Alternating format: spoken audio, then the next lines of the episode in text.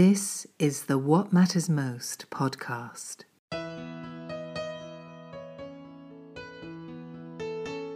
A 100% listener supported program. And now, here is your host, Paul Samuel Dolman. Welcome back to What Matters Most. Thank you, everyone around the world who tunes in. Appreciate your notes. Keep suggesting guests. I try to put each one on a pad here. We have guest ideas. And also, I love that you share your stories with me. We're going to talk about stories today.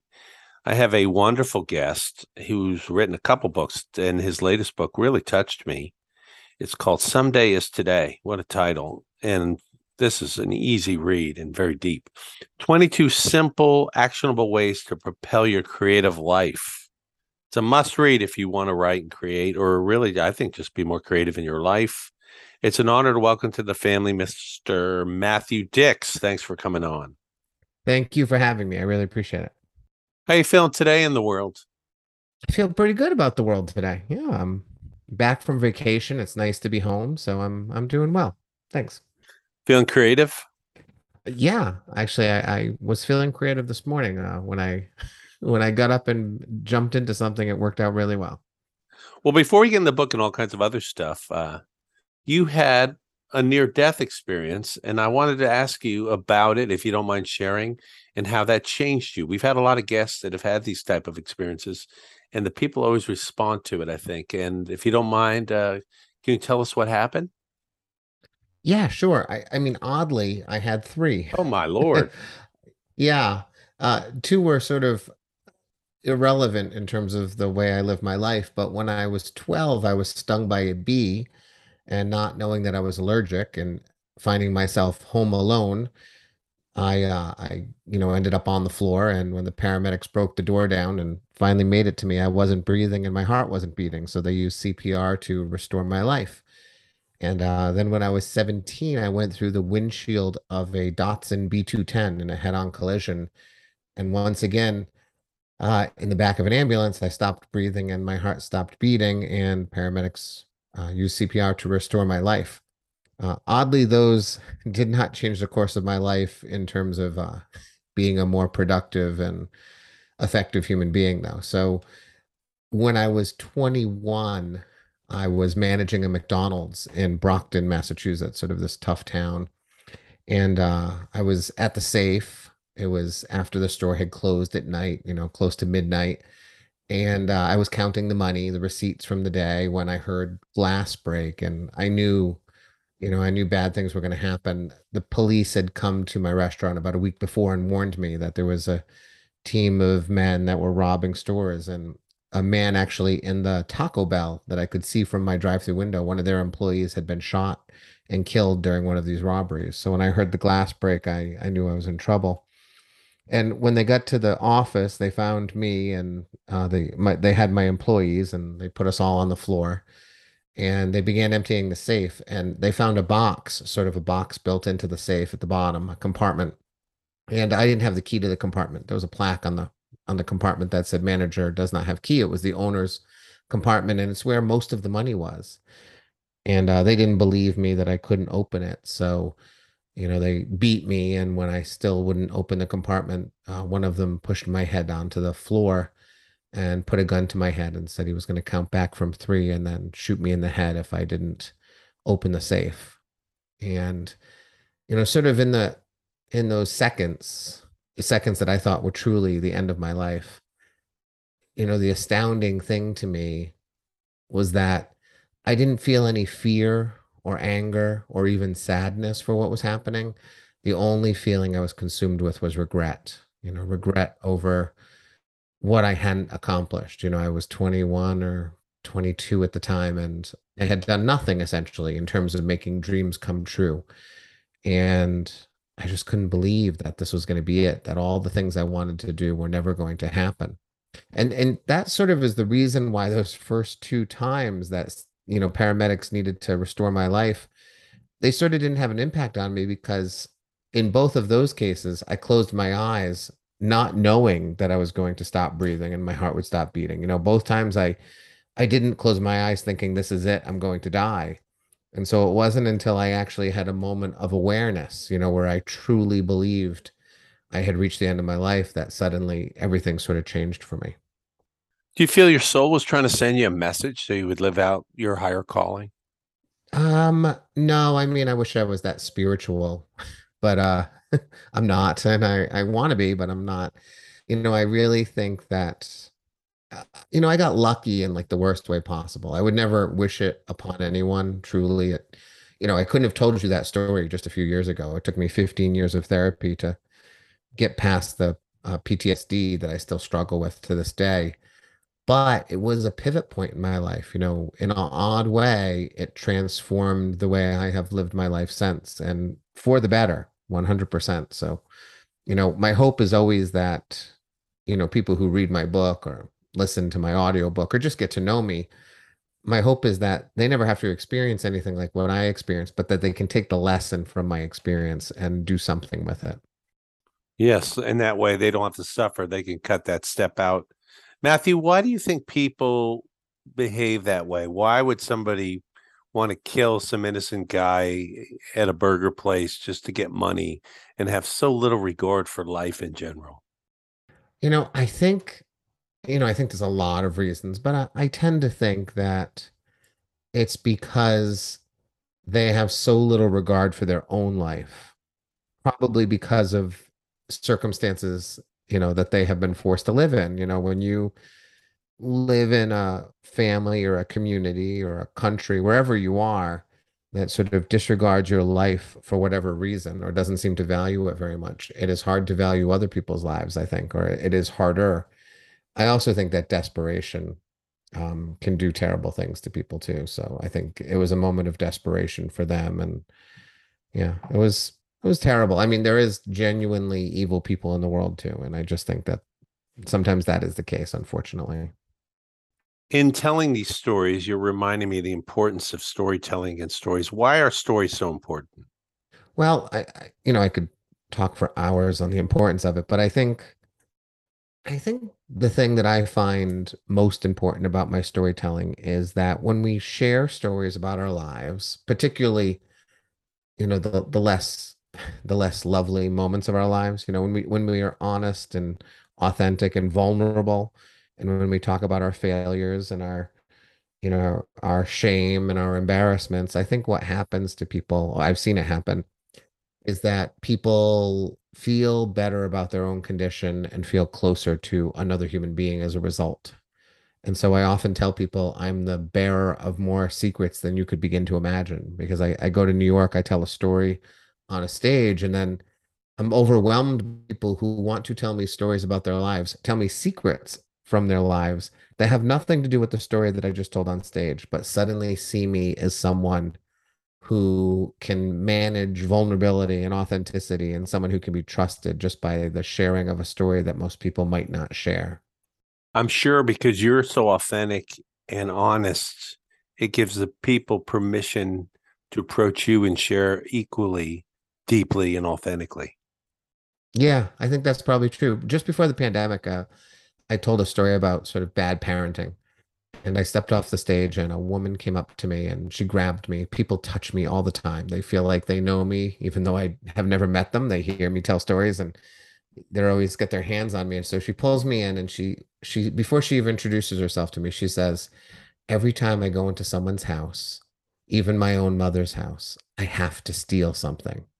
And then she pulls me in really close and whisper yells at me. She says, You're the first person I've ever told that to. And she was probably in her 40s, you know, so she had been living with what is mental illness essentially for a very long time and then saw a random man on stage admit to a failing blunder, a, parenting blunder, you know, a moment of failure for me and decide he's the one I can trust. And that happens to me all the time. So, you know, I think there's a lot of value in storytelling in terms of personal growth. You know, I think we can really do a lot of work for ourselves in telling our own stories. But I think the more important thing that we do is we help the people around us by telling them. And I have found that, like everything, creativity is an energy and it longs and looks to be expressed and released.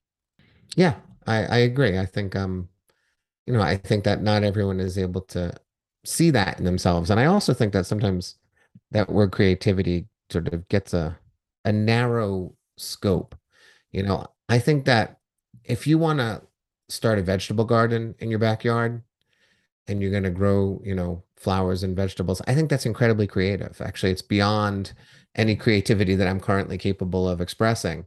But I think when people say creativity, they often think painting, sculpting, writing, singing, acting. And I, I think that, you know, if you're if your goal, if your creative goal is to watch the 100 greatest films of all time on the Criterion channel and have conversations with your partner about each one of them, I think that is a deeply creative way to spend your time, but I think it gets discounted often. And so people say, "Oh, I'm not that creative," when really they're doing amazing things in their life or or perhaps could be doing amazing things in their life if they would just expand their view of what creativity can be.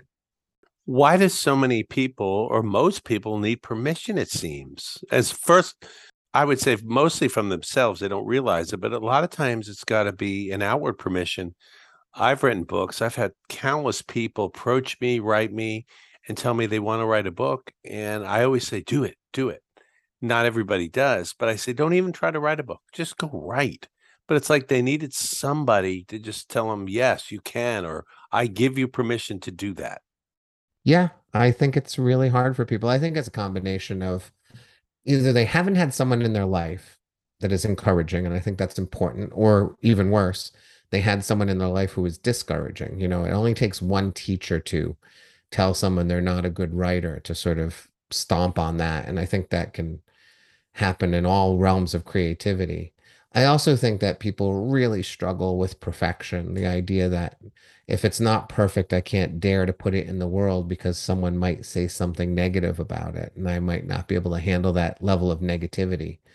And so, you know, I think if people would release the idea that perfection is required or that people are even paying attention to the degree they think they are, you know, when we can let go of all that and we accept the fact that we're not for everyone, so that what I put into the world might be right for some people and not right for other people. And there's nothing wrong with that.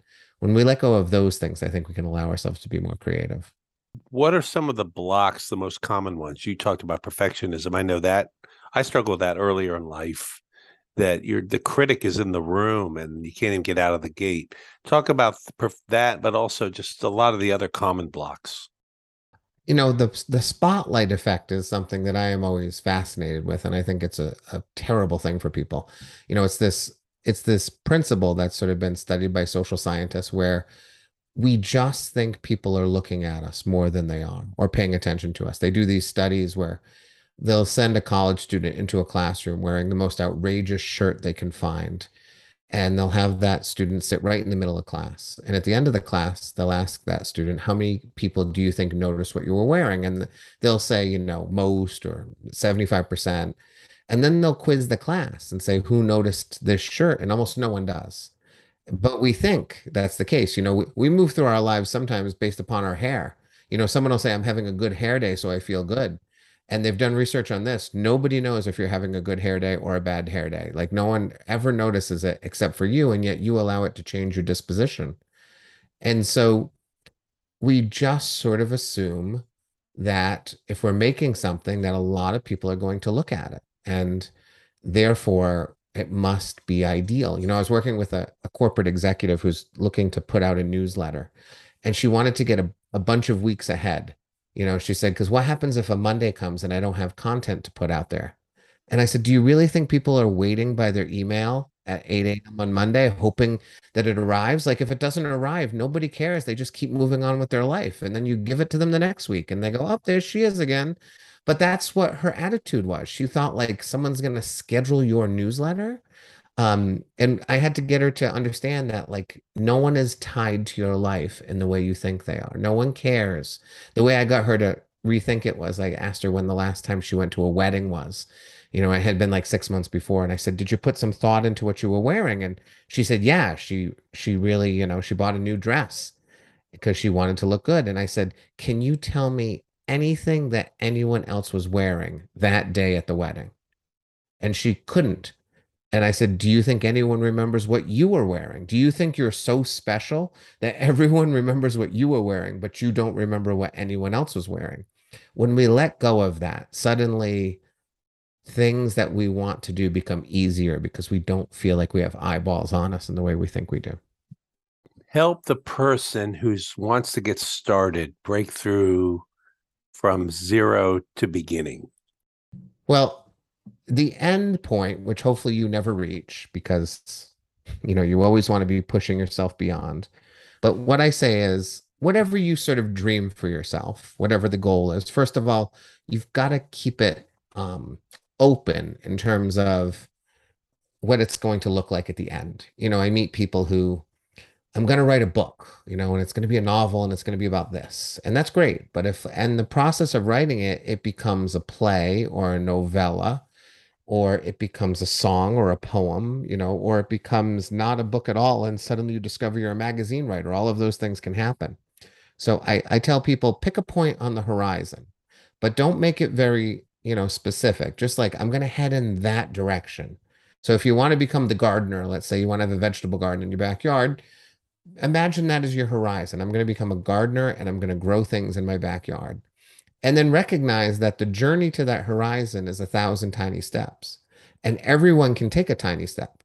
You know you probably can take five tiny steps in a day you know? So if you're if, if it's the garden that you're planning to do maybe your first tiny step is like just figure out where it's going to be put down four stakes. Good job you're done you, you made progress you know? And then set a goal for tomorrow. So tomorrow i'm going to buy a shovel you know? Like it is a thousand tiny steps and allow yourself to take some but don't you know view it as a giant gulp you know eh, don't view it as I need to do everything at once. The problem is everyone spends so much time thinking about doing the thing they want to do instead of just identifying steps along the way that they can take today. The reason my book is called Someday is Today is because everyone assumes that there's going to be another day. I'll get to that someday.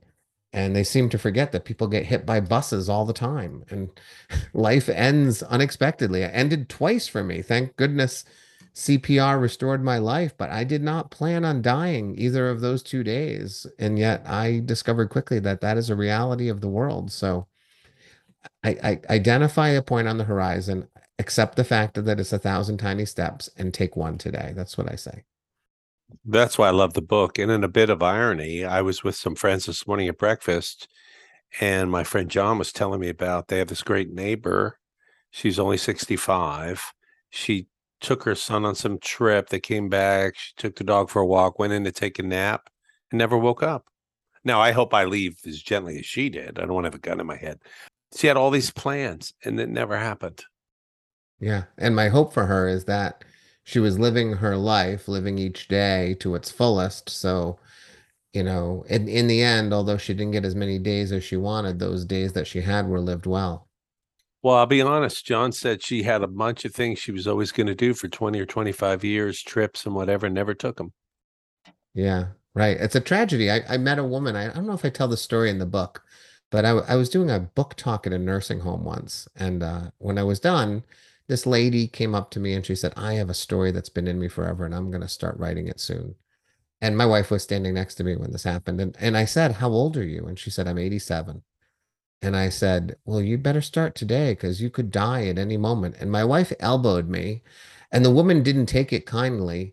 But, you know, that was 15 years ago. She is definitely dead today. And you and I both know she didn't write that book because uh, that is how people live their lives. They live their lives waiting for something to happen and then they just die instead. It's a it's a terrible thing, and I, I don't want people to feel that way. I know what it's like at the end of your life, or what you think is the end of your life, to be consumed with regret. And it is a terrible feeling that I don't want anyone to experience.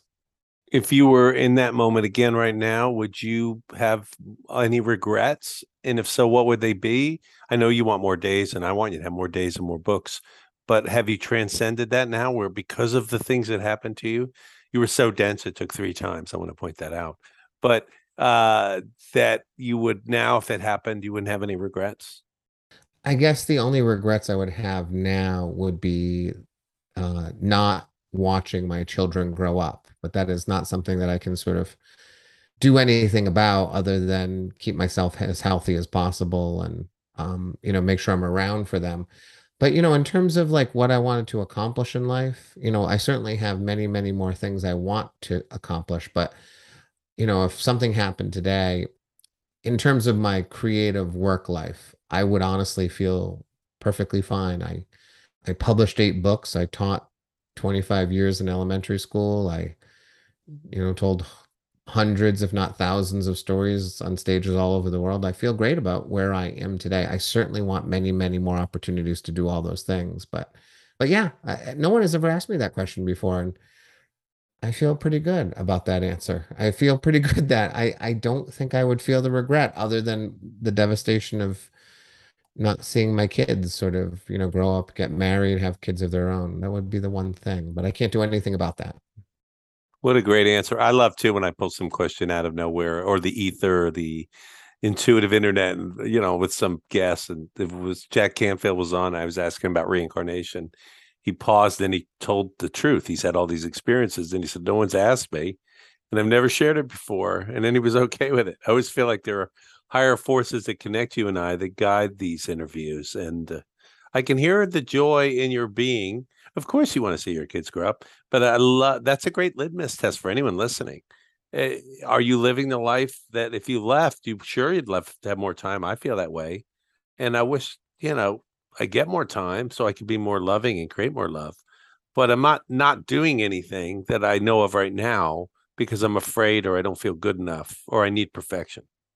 Yeah, I kind of agree. I, you know, I had this beautiful letter written to me recently by a friend. Uh, you know, it's one of those letters. I have like five of them that I keep with me at all times. And uh, she had read Some Days Today, and uh, she knows me in a deep and powerful way.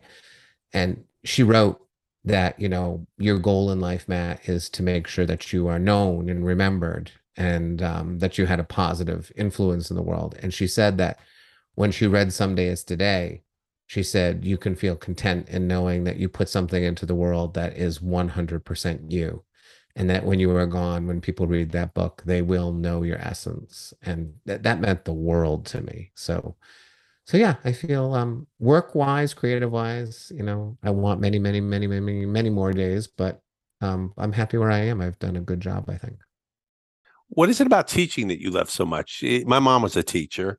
I love teachers. And the fact that you taught elementary school, she used to love her kids. God bless you, mama. Know you're listening. What is it that, you love? You see, I know. What do you love about teaching so much?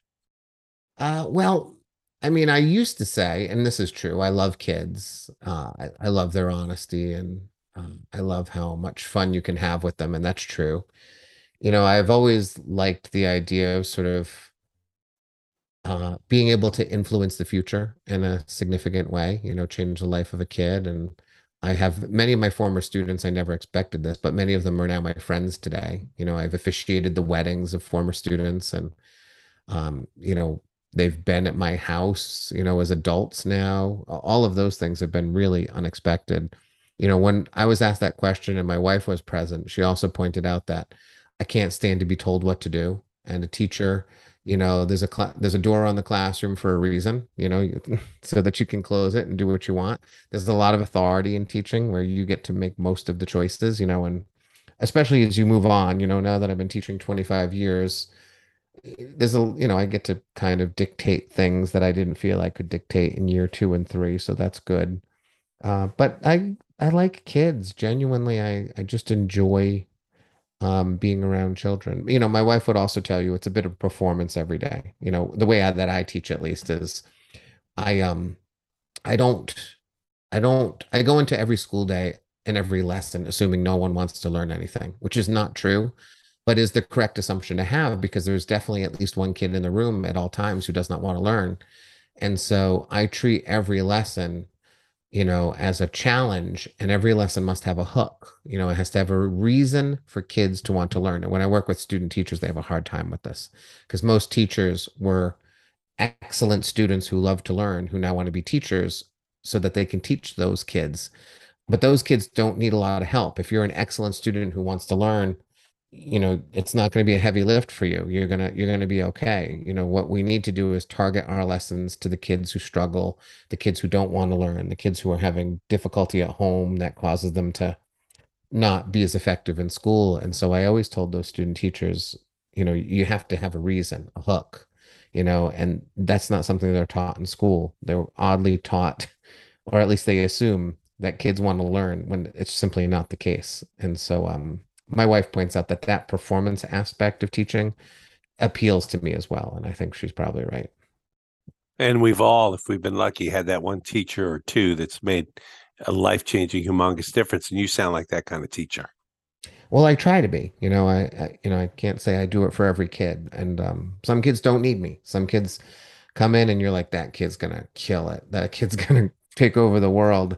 You know, regardless of who they end up with as their teacher. But there there are kids that you know, I feel very certain that I made a significant difference, and and I hear from them. You know, I hear from kids all the time who um come back or write to me. It's the beauty of the internet is that, you know, when I was a kid, like Mrs. Schultz, my sixth grade teacher, was enormously important to me. But you know, once I was in 10th grade and I was able to articulate that, getting a message to Mrs. Schultz, you know, as a 10th grader or even as a, you know, 25 year old was very difficult. You know, today kids can find me pretty easily. So they so they do. Matthew, how do we cultivate optimism in a safe field in which to live and work? I am the most optimistic person I know, and it's frustrating for a lot of people. Um, I I was walking through the halls of my school last year, and I walked by a colleague, and she said, "How you doing today?" And I said, "I'm great." And she goes, "You're always great. Like, don't you ever have a bad day?" You know, for me, you know, it's a lot of sort of perspective taking, I guess, is the way I would say it. You know, I, people have recently been very fond of telling me how the world is coming to an end and how these are dark times. And, uh, you know, I understand that sentiment. I, I truly get why it exists. But what I like to say to them is like in 1972, my father was drafted into Vietnam and was forced to fight in a war that was essentially you know, predicated on a fake incident that took place in the Gulf of Tonkin. While that was happening, the president was, um, you know, being impeached for corruption, and children were being shot on, you know, on the on the campus of Kent State by National Guards people, and the economy was stagnating and would continue to stagnate for a decade. Would my father choose to live in that day, or would he choose to live today? You know, I think it's I think it's very common for people to think that their time is the time, the worst time. You know, but all I would have to do is say, let's look at the people of World War II. Let's go back to be on the West Coast, you know, after Pearl Harbor, assuming that the Japanese were about to be, you know, on our shores, or go back to being a Japanese American and being forced into, into an internment camp in, you know, 1942, or go back to the Great Depression, you know, and and see what that was like, or the Civil War. Like I just I know that these days can be frightening and the world is not ideal. But I think the way I cultivate optimism is I continually remind myself of where I am, where we've come from, and what great fortunes we do have in our lives today and in our world today. And I do genuinely believe that if you continue to take positive steps forward, things do get better. How does one find their passion if they're feeling like they don't know because I hear a lot of people. I say, "What are you passionate about?" And they'll say, "I'm not sure. I don't know," which is foreign to me. But obviously, since many people have said this to me, there must be a thing. I don't know if they're cut off from it. The things I suggest are get quiet, turn off the screens, get in nature. I like Julia Cameron's morning pages, the three pages. She's been on the show a couple times, The Artist's Way. I said, just start journaling. I don't care what you're writing. What are some of the things that you would suggest? Well, I'll give you two. One is similar to what you just said. I think what happens in our lives, sort of a tragedy of our lives, is we spend enormous amounts of time thinking about our spouses and partners and children and neighbors and parents and colleagues and clients and customers. We think about a lot of people.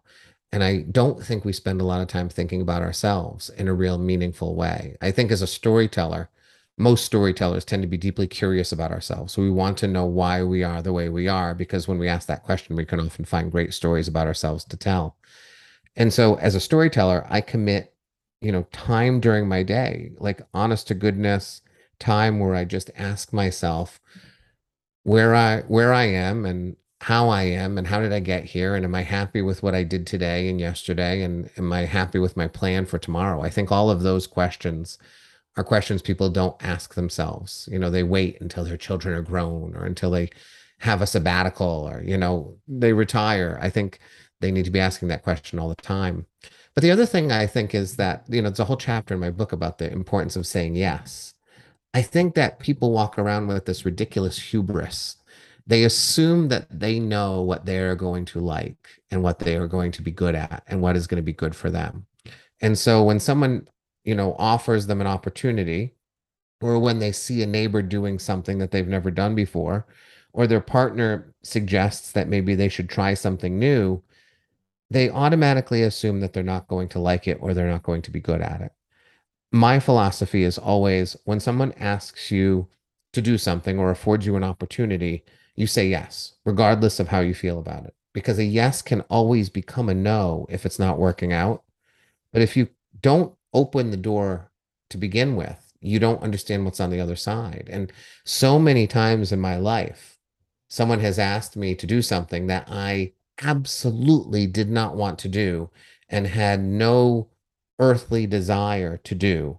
But I forced myself to say yes, knowing that yeses can become nos. And oftentimes doors that, you know, are not opened, you know, remain mystery, mysterious to us. And so so many times that has happened to me where I've avoided the hubris of thinking that I might know what the future is. I say yes, and remarkable things happen. I discover passions that I did not think I could have, did not think existed in this world. I think that that is a tragedy that happens to us. And that, and that is both questions that are asked to us from other people, but also questions we can ask ourselves so that when we see our neighbor, you know, suddenly taking up paddle boarding and we look at it and go, well, that looks ridiculous Instead, we say, well, could I like paddleboarding as much as my neighbor?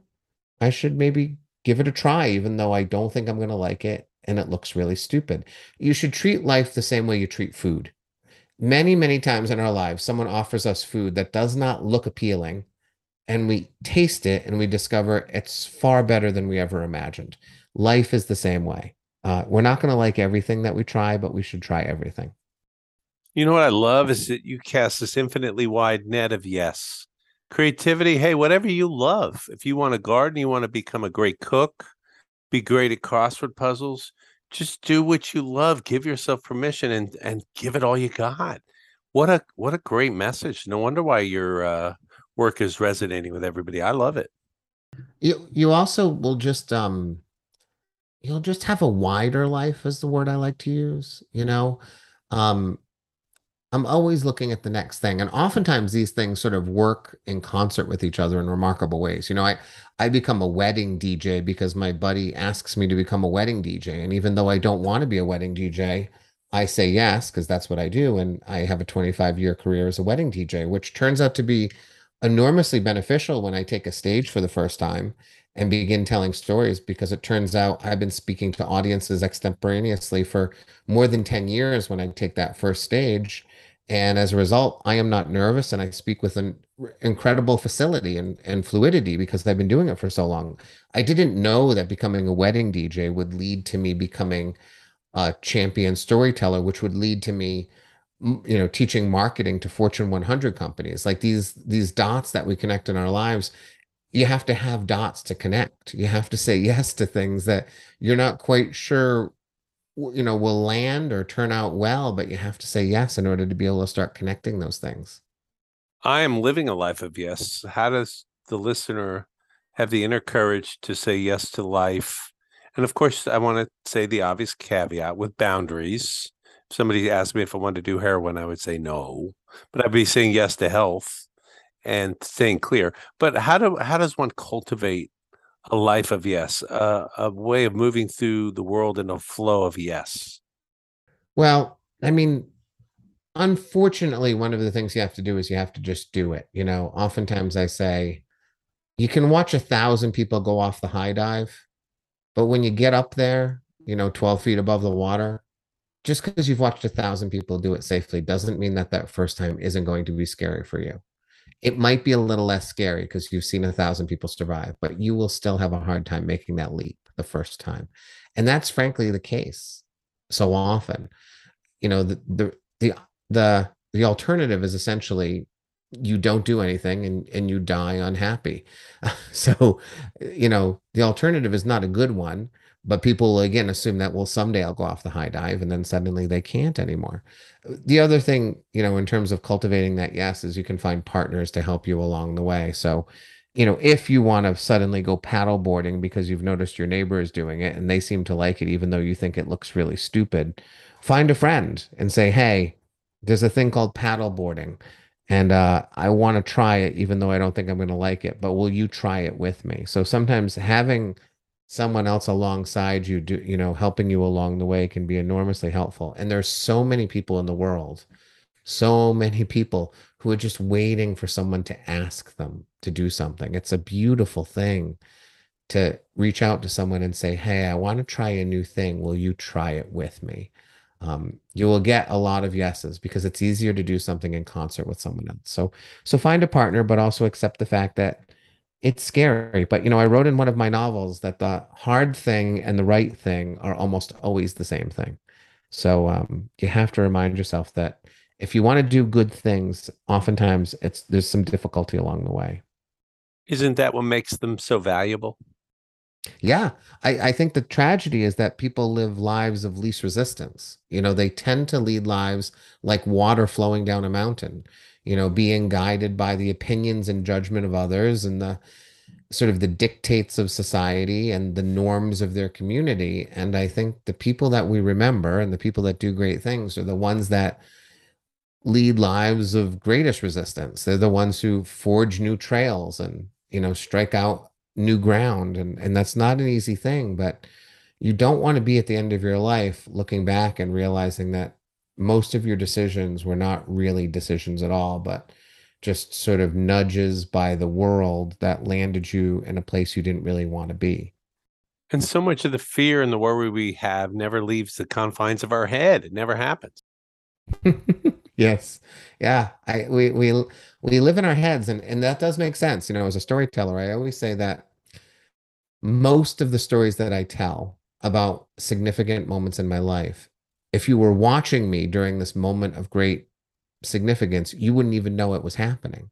Because most of the meaningful transformations and realizations the changes of our lives happen inside us not on the outside. You know most real stories are not about car chases and bear attacks and you know all of these things. They're mostly like suddenly i see the world in a different way. But if you were watching me you would just think i was standing there doing nothing when really you know there's fireworks going off in my head and so we live in our heads which makes a lot of sense but we got to get out of our heads and into the world in order to actually do things that are meaningful how much do you absolutely love what you do i can hear it i can read it but i can just say you're overjoying with the life you're living yeah, I'm pretty good. I, you know, I'm struggling right now with uh, with the notion of continuing to teach versus doing all these other things that I have opportunities to do. You know, um, if I didn't love teaching, I would have not been teaching a long time ago. You know, my my money people tell me I lose money every time I go to school because I could be just doing better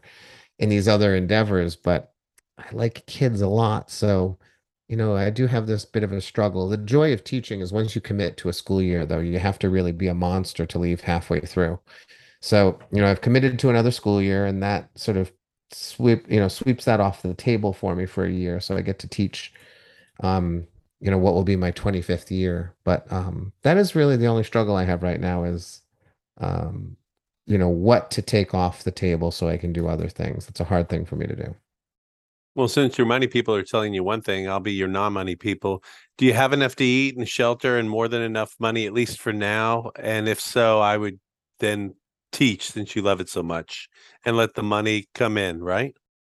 Right. I mean, I love the other things almost as much or as much too. And, you know, as I'm continually reminded, I have two children that are going to be in college theoretically in a few years. And I hear that's not cheap.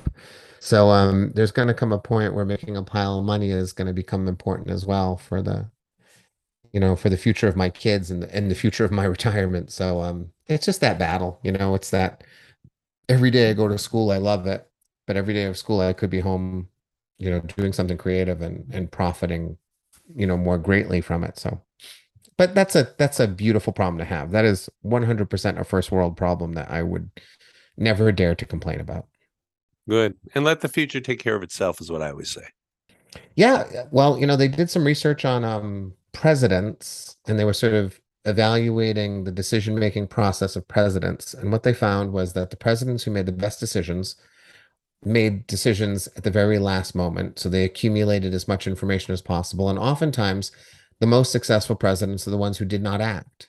That you know problems tended to resolve themselves without intervention and it is when we intervene that we can exacerbate you know a problem so interestingly enough you know inaction can be really um, a positive way to handle a situation allow allow the problem to take care of itself one of my mentors when i worked in the entertainment business said often the best deal is no deal.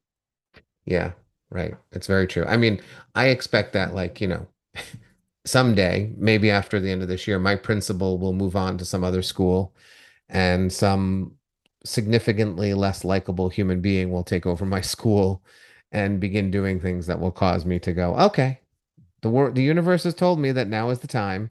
And um, i'm sort of hoping for that i'm sort of hoping that you know when that decision time comes that it is easy for me to make as opposed to as opposed to what it would be now, which would be challenging. Wait a minute. The universe will tell me it turns out you are secretly a spiritual guy. You're busted. yeah, I I would like to be. I am um I I call, I refer to myself as a reluctant atheist, you know, someone who would like to believe in something, you know, greater than what he can see and I'm still working on that. well, before we let you go, do, will you give a worldwide soliloquy of inspiration to those listening out there who might be right on the precipice of starting. And now we have the someday is today guy. So uh, let those folks uh, hear your words, and perhaps that will ignite the last spark needed to start it. Well, the the thing I start my book with, which is what I think is most important, really, is the concept of hope.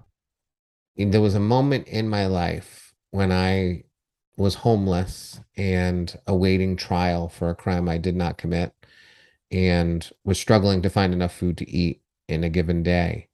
And it was the closest I had come to sort of losing hope in terms of my life ever being better or or brilliant someday. And it was the worst. And the loss of hope is it's probably the worst thing because it, it stalls, it prevents action. So what I tell people is that in order to find hope, um, and in order to see it clearly, all it requires is one of those 1000 steps, you know, one of those tiny steps forward. The belief that tomorrow can be better than today comes through action. It comes through, I changed a small thing. And because I changed a small thing, the world will be better for me tomorrow. Whether that small thing is, I organized my closet and so now I can find things a little easier. Or I went and bought that shovel for my garden, you know, or, you know, I bought some paint for that, you know, that painting I've always wanted to do. Whatever it is, I just, I think hope comes through action and the action can be tiny because tiny actions make tomorrow better. So take a tiny action today that will move you forward in a positive way and just start piling them up. You know, the concept of incrementalism, that small changes compounded over time produce enormous results is 100% true. And I just don't think people often believe that enough. So start believing it by taking little steps beginning today.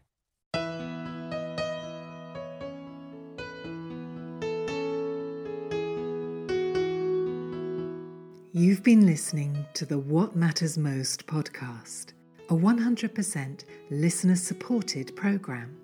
If you feel inspired, please go to our Patreon page at www.patreon.com backslash what matters most and join our family. So until the next time, stay inspired and in the light.